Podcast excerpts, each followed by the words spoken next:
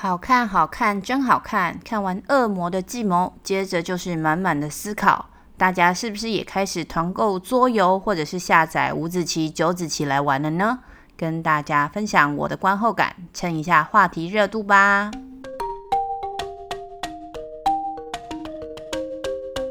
Hello，欢迎来到 Zebra Talking Bar，Kelly 讲，我就是 Kelly，你今天好吗？今天呢，我要来分享的是韩国 Netflix 出品的心理战，嗯，游戏实境综艺节目。因为我是朋友的介绍，因为我平常其实脑子都没有什么在用，那看了这个真人秀呢，我真的觉得诶很惊艳，然后就很想要记录一下，反正走过必留下痕迹，对吧？然后这档节目其实是由十二位参赛者。在七天六夜里面有很多场的游戏中去斗智、去求生存，然后最后胜出的人可以得到很高额的奖金的一个企划。而且我觉得，应该任何一个喜欢桌游的玩家，应该都会觉得这个。呃，世界非常的美好。如果大家都可以住在一个哦，不用担心吃穿的豪宅里面，然后每天都可以玩各种有趣不同的游戏，应该是一个天堂吧。如果你们又或者是你的朋友们喜欢解谜或者是斗智密室游戏的人，我觉得一定会喜欢这个真人秀，因为我这个麻瓜看完之后呢，真的忍不住的想要跟朋友们分享跟推荐。如果你是第一次听到我 podcast 的朋友，这个频道是我自己对生活、健康、家庭主妇、熟女话题到各种职场五四三的分享，也可以追踪我的 IG Kelly Chen 点 CO，我会分享一些自我提问或者是自我觉察工具，来厘清自己的思绪哦。那这一集有一点点雷。那很在意的朋友，我觉得应该就先去看剧吧，因为我会比较从我个人的观后感来分享我的心得跟收获，当然还会有一些些碎言碎语，呵呵，不介意的话，那我们就开始吧。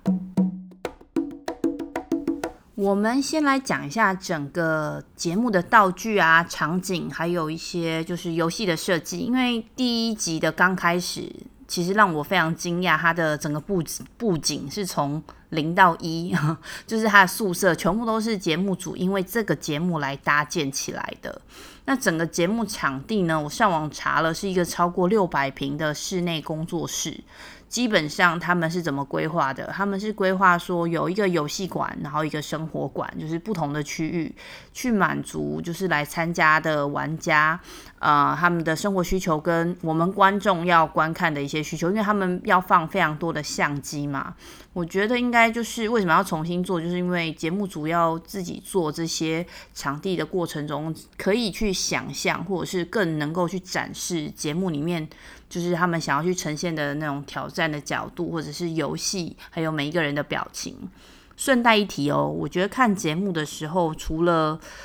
嗯监狱的部分真的很监狱之外，就是还有很多就是神秘的场地规划，我觉得非常的惊艳。反正就是整个主题的确就是围绕着他们想要给大家的感觉，魔鬼或者是恶魔，有一种很很让人家发抖的一个感觉。那其实他们游戏设计师每天都会有两场的游戏，早上会有一个主场的游戏，那他们彼此要互相竞争，就是所有的玩家需要竞争。那晚上就有一个奖金赛，奖金赛是全部的参赛者要一起去合作，往同样的目标去迈进，才有可能拿到就是节目组预设的最高奖金。五亿韩元，因为汇率换算下来是一千两百万台币，我觉得还蛮多的，所以有惊讶但，因为这是我事后看完节目之后才去换算的。因为玩个游戏七天六夜，就算只有一半的奖金好了，也有六百万台币，也是超级多的，对不对？好像就可以买那个我们台南半个透天厝啦。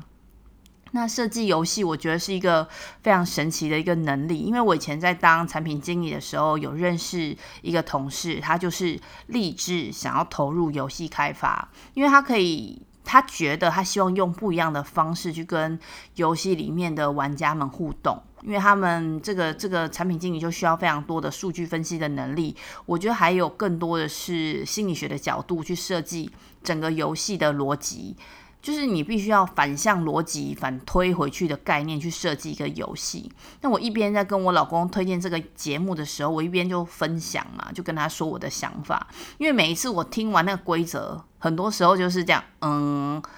点点点不飒飒，然后然后呢，就是不知道要什么样的，然后呢，然后就要重看，要重新去理解这些规则。然后我会按暂停键，思考自己可不可以诶想一下，整理一下自己的思绪啊，建立一下自己的策略，来找到胜利的方法。结果我老公也做一样的事，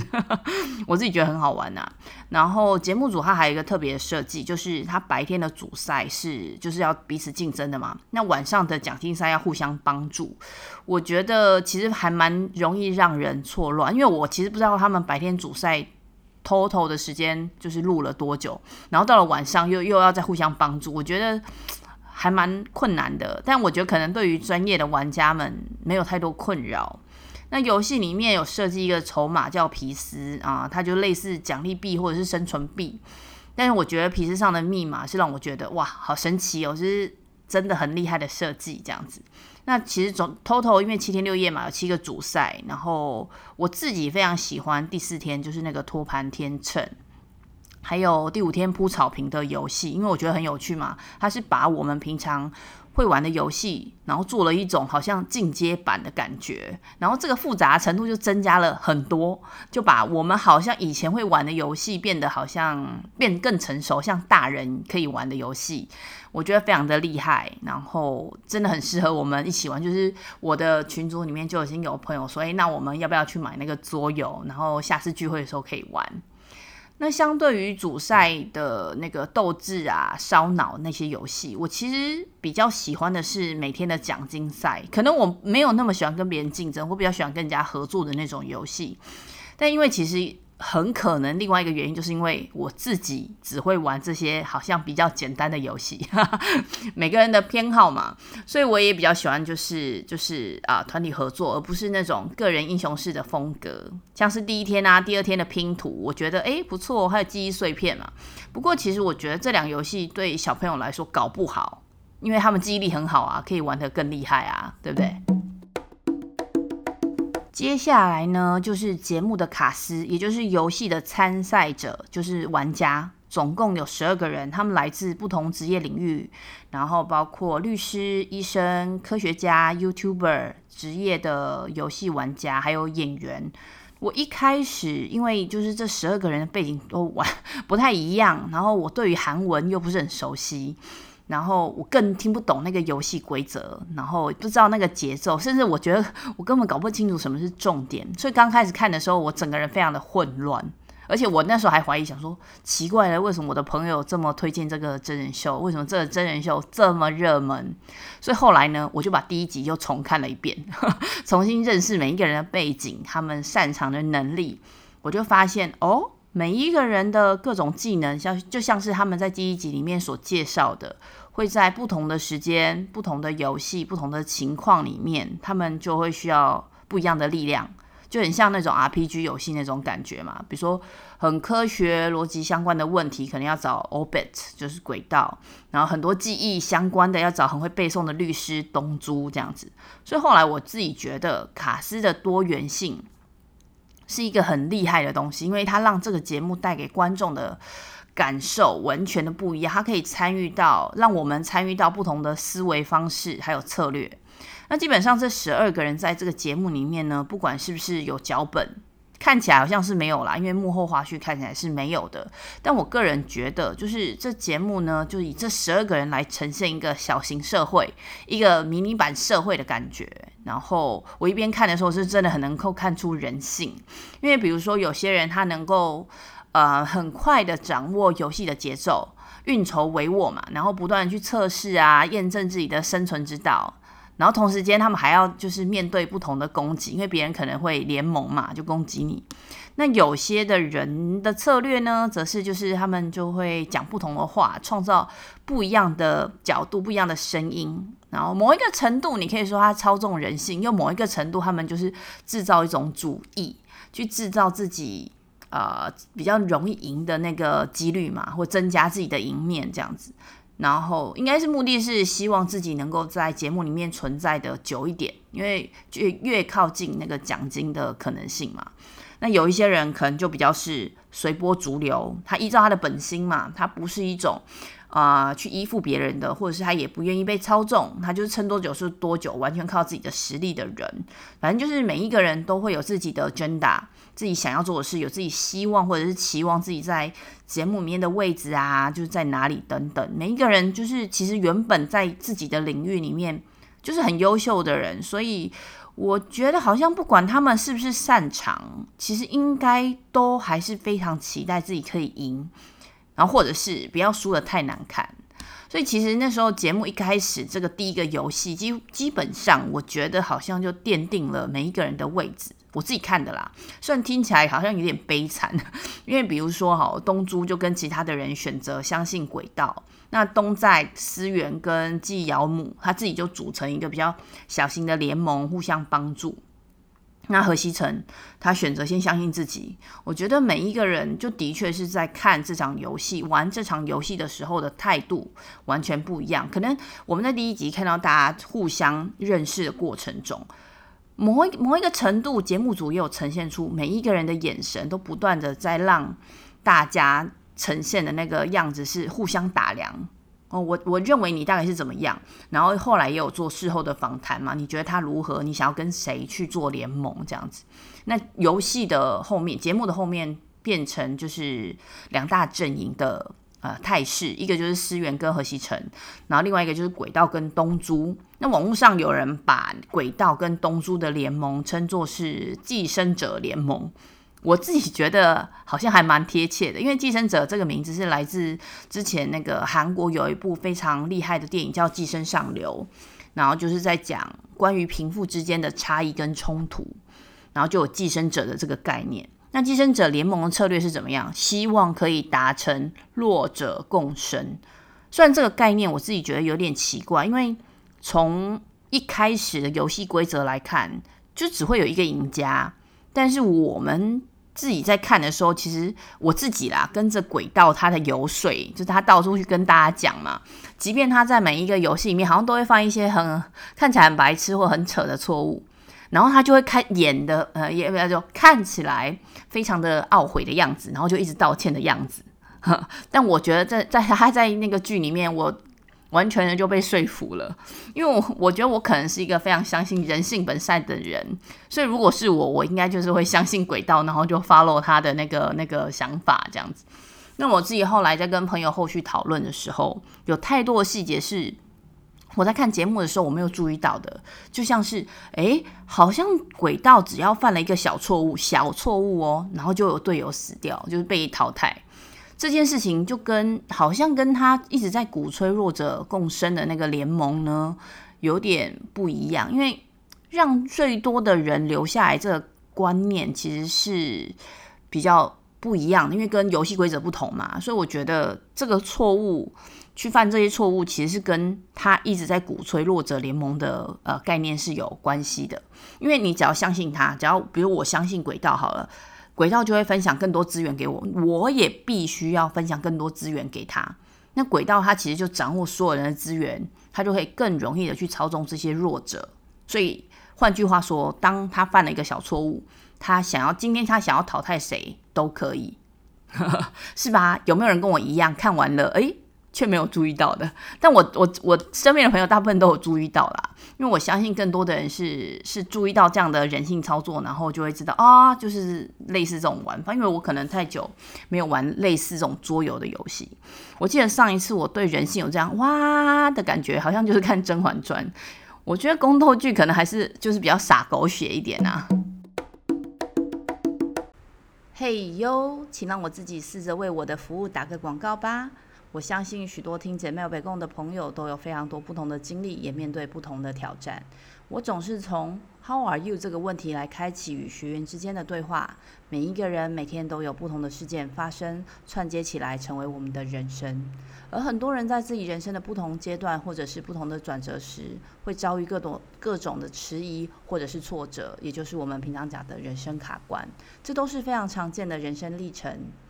Kelly 劝打扣的目标呢，就是在帮助人生卡关的学员们去做自我觉察、自我认识。每一个人都有不同的天赋与自己天生的个性，所以我也会协助学员去增加自己的自信，建立成功的习惯。这样每一个学员在未来面对不同的人生关卡与重要的里程碑时，能更从容的去处理与解决困境，进而成为更好的自己。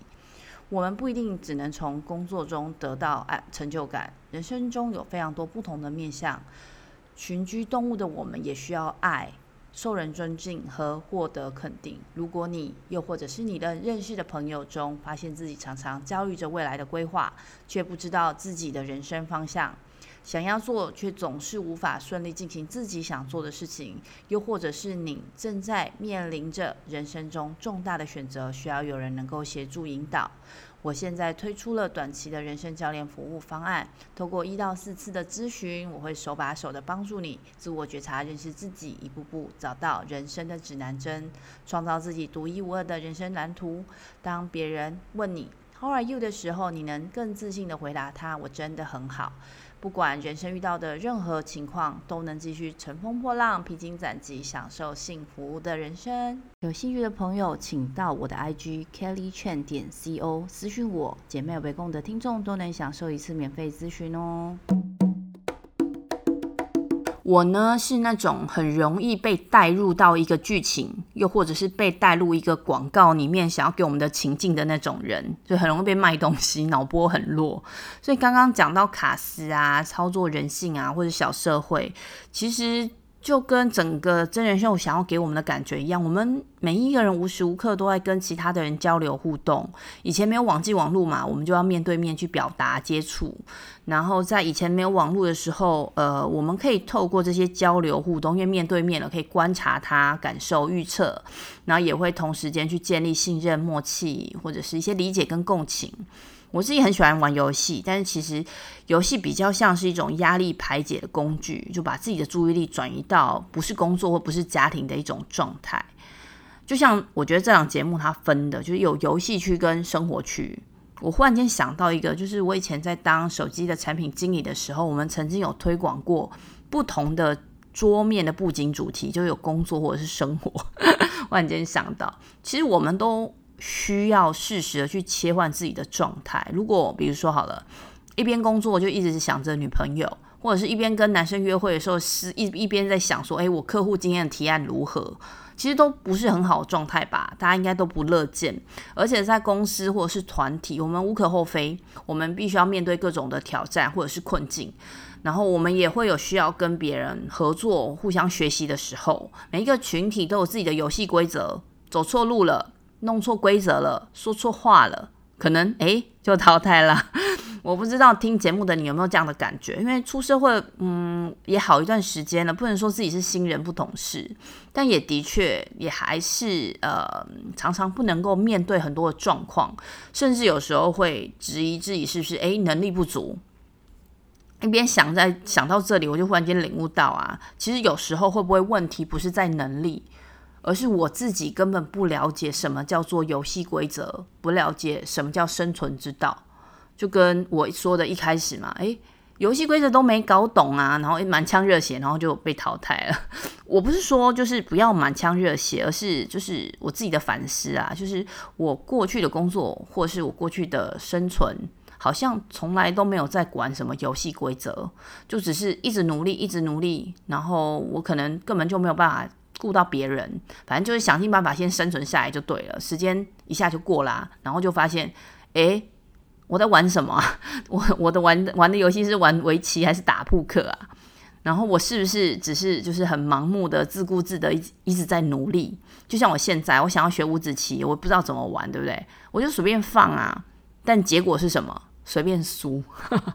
我在这个节目里面啊，我觉得游戏馆带给参赛者某一个程度的压力，因为就好像进去工作里面，然后大家会有一个压力，甚至就是在节目后面轨道就是还吐了嘛。我不确定是不是游戏呃这个这个场景是节目安排的，但实际上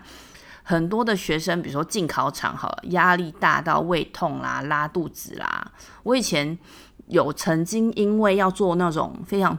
重要的客户的专案，压力大到也是夜不能寐。不管是求学还是工作，甚至有的人求婚，大家或多或少都有类似那种压力很大的经验。那另外一个角度呢，生活馆啊，生活馆就没有那么大压力，看起来大家好像都和睦共处，互相激励。但是其实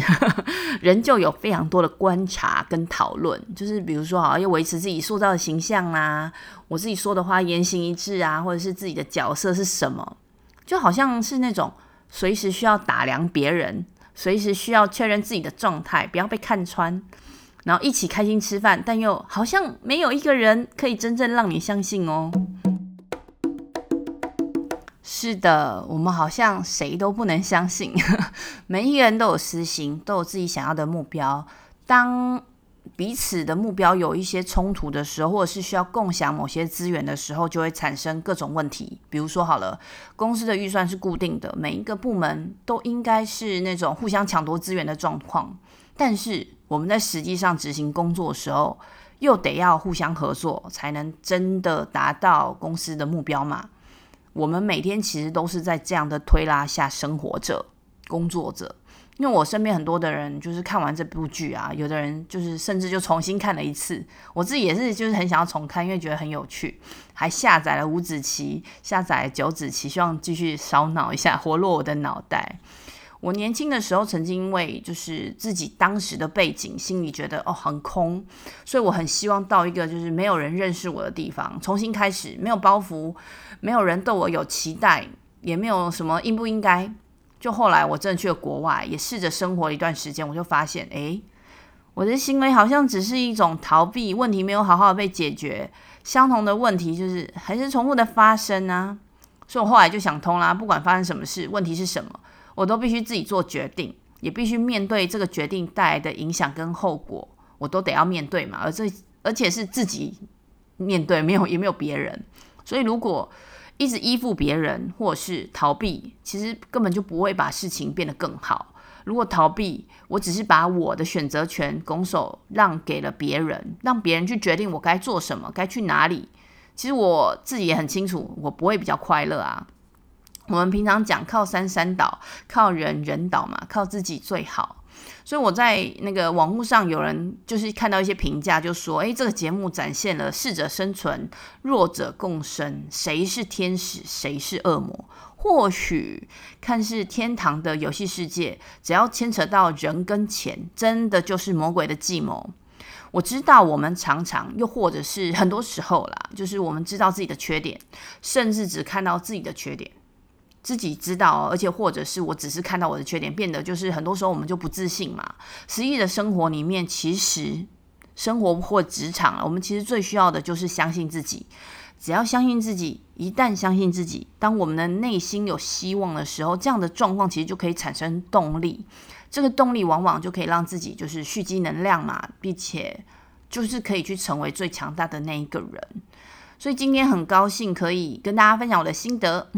相信每一个人看完这个真人秀，其实心里面都有很多的思考，很多心理学的拉扯，欢迎大家跟我分享哦。那最后我想跟大家说的是，我非常感谢你听到了这里。你愿意花这么多时间聆听，真的让我非常的感动。如果你喜欢这集的节目，或者是觉得姐妹欧北共带给你一点点的温暖或者是帮助，可以点选节目资讯栏小额赞助，请我喝杯咖啡，也可以顺手在我的节目列表拉到最下面，看到五个空空的星星，给我留言做个五星评价，我会非常感谢你的哦。我也会努力的透过姐妹欧北共跟大家一起学习成长，透过这个频道的各种话题来连接世界不同角落的你们。我是 Kelly，推广善的循环。我们下期再会，拜拜。